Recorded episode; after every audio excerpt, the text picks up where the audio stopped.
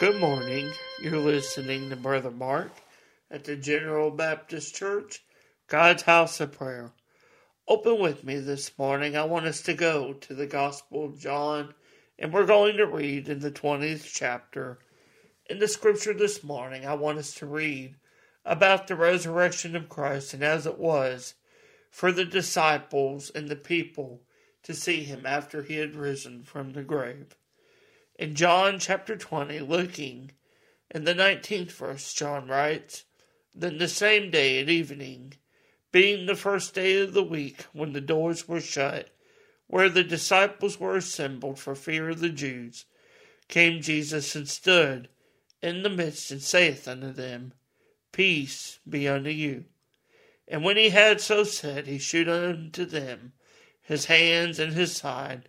Then were the disciples glad when they saw the Lord. The Gospels, as we read them today, teach us about the passion of Christ and his ministry as he walked on the earth, from teaching in the temple and on the mount to healing people on the side of the road. As we come to the close of John's Gospel, we see the disciples assembled together trying to remain out of sight from the Jewish authorities, fearing what they would do in this moment. We see as Jesus appears to them to comfort them from the circumstances they were in.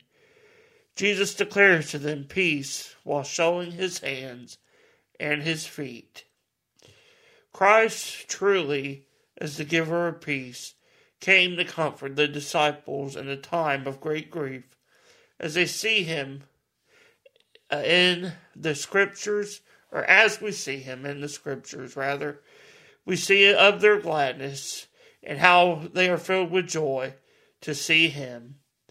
As you and I read these scriptures today, we can imagine the grief and sorrow that had stricken the disciples.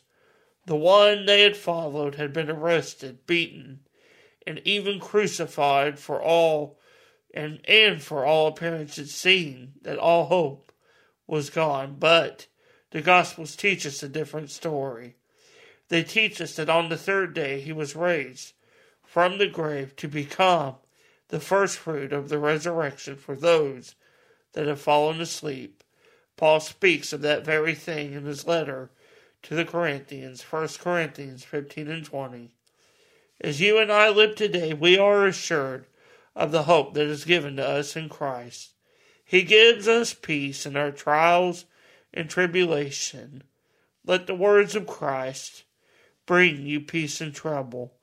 When he appears to take his church, we shall see the risen Lord. And think about that this morning as we look into Scripture.